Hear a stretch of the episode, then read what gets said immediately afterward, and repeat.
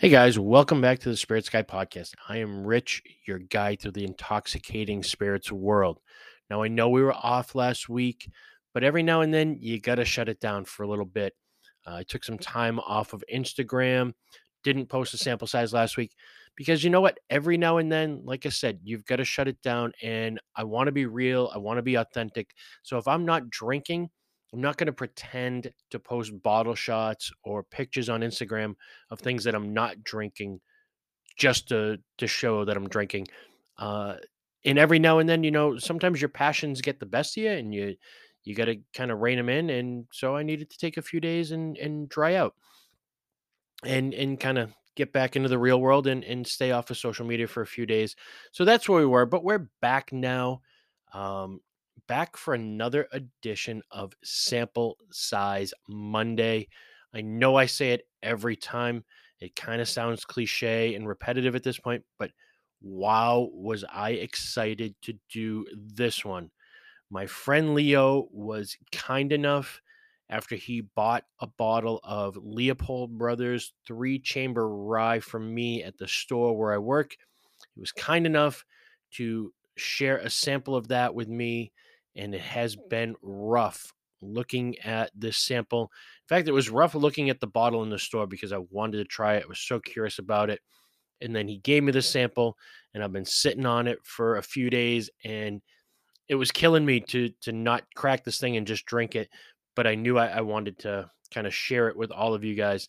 Unfortunately, it's a very limited, allocated bottle. I don't have any more at my store, but if it sounds good to you, uh, I will certainly help you in any way I can try to track down one of these. It is an incredibly special five year bottled in bond rye made in a still that hasn't been used since at least World War II, that had to be reconstructed from old books and notes by Vendome. It's just a, a crazy, crazy story that, you know, is to me what whiskey should be about interesting, unique stories done by interesting, unique people who have a passion for what they do, not, you know, a, a, a, desire to create a brand that sells for a lot of money so they can cash in on this, but for people who actually care about the product. This is just a, a fantastic whiskey. Um, what else do we got going on? Again, we took last week off. We're back this week. Hopefully, you guys love like the uh, the hip hop and tequila episode. I had a lot of fun recording that with the BSO. This Friday, my conversation with Brian Bartel from St. George Spirits uh, will drop. It is an incredible conversation. We talk about all of the products uh, that he brought me from the St. George line of spirits.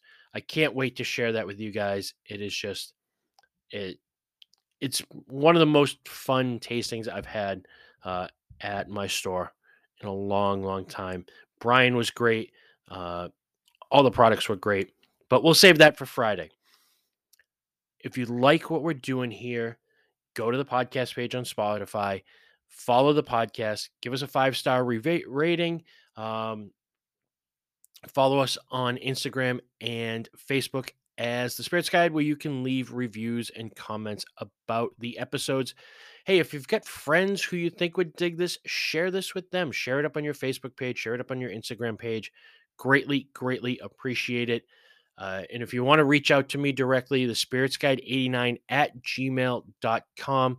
If you've got a sample that you're curious of what I think of it, uh, if there's something that I've tasted here that you want to try, I will do my, my very best to get a sample to you.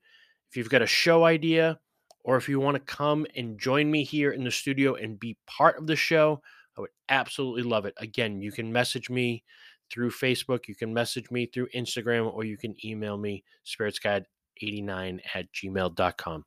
All right, enjoy this episode. I know I enjoyed it. I look forward to talking to you guys soon.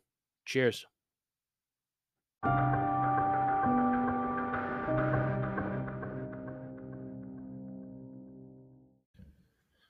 right, guys. So here we are. It's sample size Monday. By now, you guys know the deal. You know what this is all about. This is for a Monday night. We're going to have one drink. where we're tasting, we're not drinking. We're just going to appreciate, enjoy, start the week off a little mellow. And why not start it off with something good? You guys know that this was all kind of born out of, you know, these limited bottles or maybe not even limited. It might just be something that we find maybe in another market or somewhere else or something that our friends don't all have access to, something that may not be readily available everywhere. We get our hands on this bottle, we get really excited about it, and then we want to share it with other people. Now, I know I say this every time, but I couldn't be more excited to try this particular sample. This, what I'm going to be tasting tonight, is the Leopold Brothers three chamber rye. Again, you talk about allocated whiskeys, uh, you talk about limited releases. This may not be the one that gets all the sexy press, um, but if you dig deep enough, there's some some pretty cool press on this.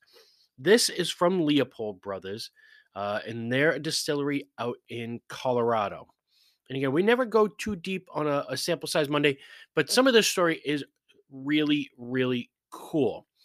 So the owner of Leopold Brothers is kind of a he's kind of like me. He's a book nut. He loves the history of, of, spirits and you know and just history in general. And while he's going through some of these old books, he comes across this recipe for something called a three chamber rye. Now, prior to World War II in this country, this was pretty much the preferred method of making rye whiskey. And then it died out, you know, with World War II and kind of a lot of the effects that it had on the spirits industry during the war. So much so that the three pot chamber still ceased to exist. It vanished from the American landscape. So this guy calls up Vendome. And if you guys know anything about American whiskey, you know that Vendome is the number one, the top producer of stills uh, for every major distillery in this country. And he basically called him up and said, Hey, I'd like to recreate this. And they said, uh, We don't have any plans on how to recreate that. He said, Well, you know, I've, I've got these books and maybe we can reconstruct it from there and they said, uh, just so you know, you know what you put into it is, is what you get. Meaning, like they he hired them, he put all the money into it, and they said, if we can't do this, you're just out the money. You're taking a risk. We're not sure. We're we're telling you. We're being honest with you. We don't know if we can pull this off. And he basically said, uh, fuck it, let's go do it. So they went ahead and they built this three chamber pot. Uh, there's a picture of it on the box. Really cool packaging, really, really stylish. Uh, and pretty much what this still was designed to do was to create a heavier bodied whiskey. And that's how it was marketed when these stills were in use. He then went so far as to grow a Abruzzi rye because that was the preferred grain used, you know, in this country because, you know, people and I'll I'll go into another tangent on another podcast about this, but this sort of myth that bourbon is the true American style of whiskey, uh, it kind of isn't. Before we were making corn-based whiskey, we were making really rye-based whiskey. So I kind of did a little deep dive on what a Abruzzi rye is. It's a fast growing, versatile, and low maintenance seed. Uh, it's commonly used as a winter cover crop throughout the southeastern U.S. Uh, Abruzzi rye is cold tolerant and produces more forage than wheat and oats. Why is that important? That it's cold tolerant? Because if you think of when this country was settled, it was settled in the Northeast and then we spread out from there. So corn really wasn't a dominant grain up here rye really was the dominant grain, and this was the kind of particular rye that was commonly used, the Abruzzi rye. So he grows the Abruzzi rye, which makes up 80% of this whiskey. The other 20% is floor malt.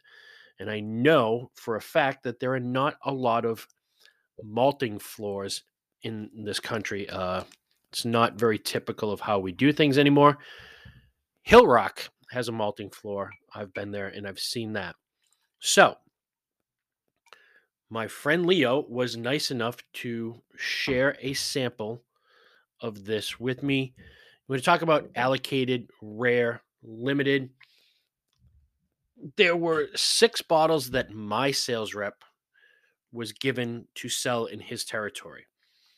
To the best of my knowledge, that's all that came into the region was six bottles of this. Price point wise, it's about 200 and I apologize to you guys if you hear this and you're like, "Ah, oh, I'm to go by the store where you work and grab a bottle of this." You can't. I was I was allocated one bottle of this um and then my friend Leo came by and much like a lot of the the great friends that I've made, not just interested in the cool insta famous stuff. He likes interesting stuff, saw this, bought it, and then was kind enough to share this sample. From the day this bottle walked in the door at my store, I have been itching. Uh, it's it's one of those things, uh, you guys out there who are hunters and collectors who look for interesting stuff, and you know what it's like to look at that bottle and get that itch, and you want to grab it, and you're not sure. Uh, price point makes it not quite the easiest pickup. So I, I had been itching on this bottle, and then, you know, I was pretty close to pulling the trigger when Leo came in and said, "You know what? I like interesting stuff. I'll take that bottle." Took it, and then, like I said, he was kind enough to share a sample. Now, the typical release, and there's not a lot of it when they release this on a yearly basis, uh, is a bottled in bond, which means it's aged a minimum of four years, government supervised warehouse, bottled at exactly 100 proof, made by one distiller in one distilling season. This is the 2021 holiday edition. So it's a five year bottled in bond, three chamber pot rye. Now, right on the nose, I, I don't know how to describe it. By the way, I, I feel like for sample sizes, I want to start listing the glass because I feel like the glass you drink it out of really does make a difference. And normally I would probably go Glencairn with this with a little bit more focused mouth but I'm using the Norlans because um, you know bottled in bond is 100 proof, so there's a little bit of alcohol there, not a ton. But man, the aromas on this are outrageous. wow. I don't I don't even know how to describe what it is that I'm smelling. Um, like pie crust, yeah, like like baked pie crust right on the nose. Maybe some I don't know, mocha, coconut. Not really darker flavors. Um I, I often say sometimes I taste in color. Like this tastes like a light it smells like a, a light brown on the nose. So not overpowering, not light though, just man, this is different. This is special. Um, but ultimately, the proof is in the palate. Let's see what we got.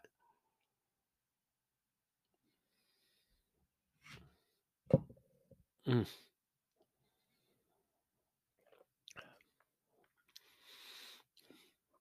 Wow, that's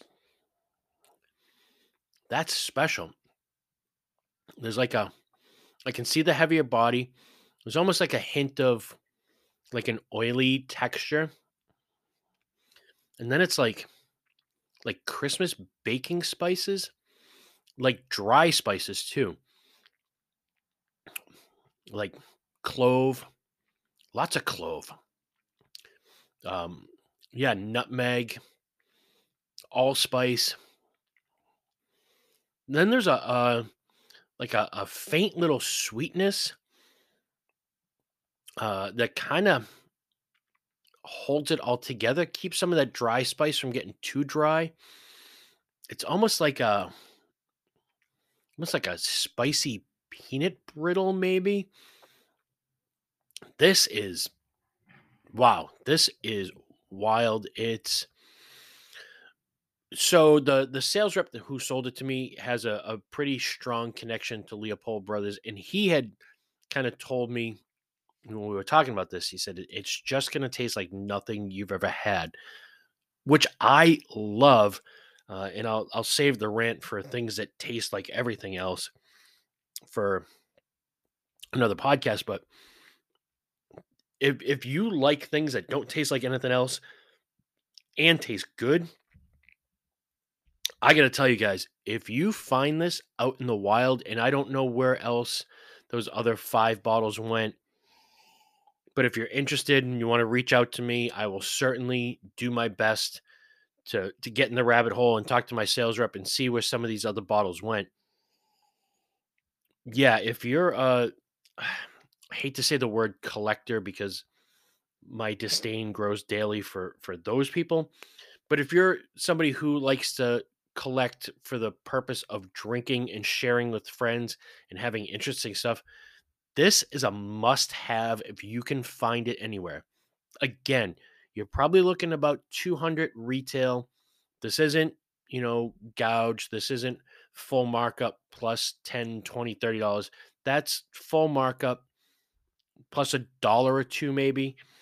You're you're looking around two bills on the shelf, but truthfully, compared to some of these other 200 you know dollar whiskeys that I've tasted lately that and again this is going to be a rant on another podcast but where somebody is buying the work that somebody else has done and yeah maybe they're blending it and that's their signature but if you want something that you know exactly where it came from there is a connection to the people who made this.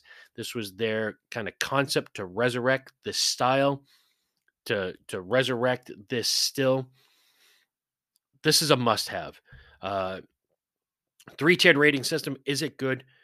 It's it's mind-blowingly good. It's I wish I had a whole bottle and that I had a bunch of you guys here for us all to taste this because the conversation I think this would start just on the flavor alone is fantastic.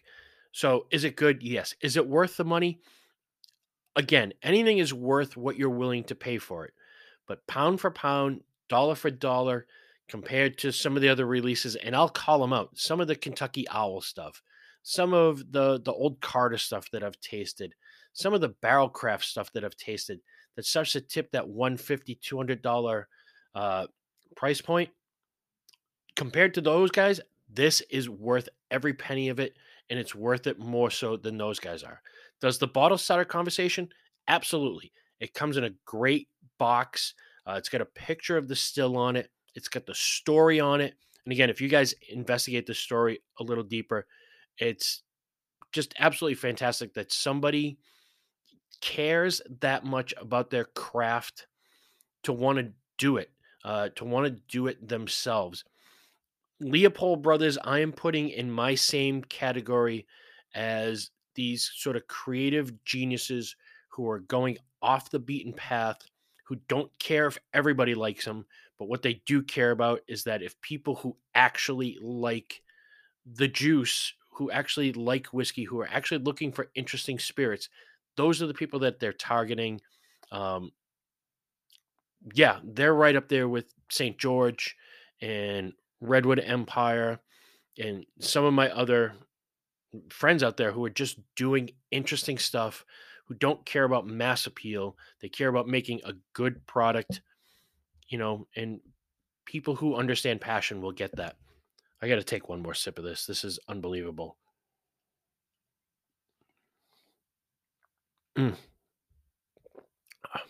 So many different quirky flavors. And so, yeah, in the Norlan glass, this is perfect. Mm, the second taste was a little bit sweeter as well. Guys, this is a winner. Again, if you can find it out there in the wild, grab this uh, without a doubt. I'll let you guys get back to you Monday. Thank you guys so much for being here. Uh, love connecting with all of you. Enjoy the rest of your Monday. Cheers. Yay!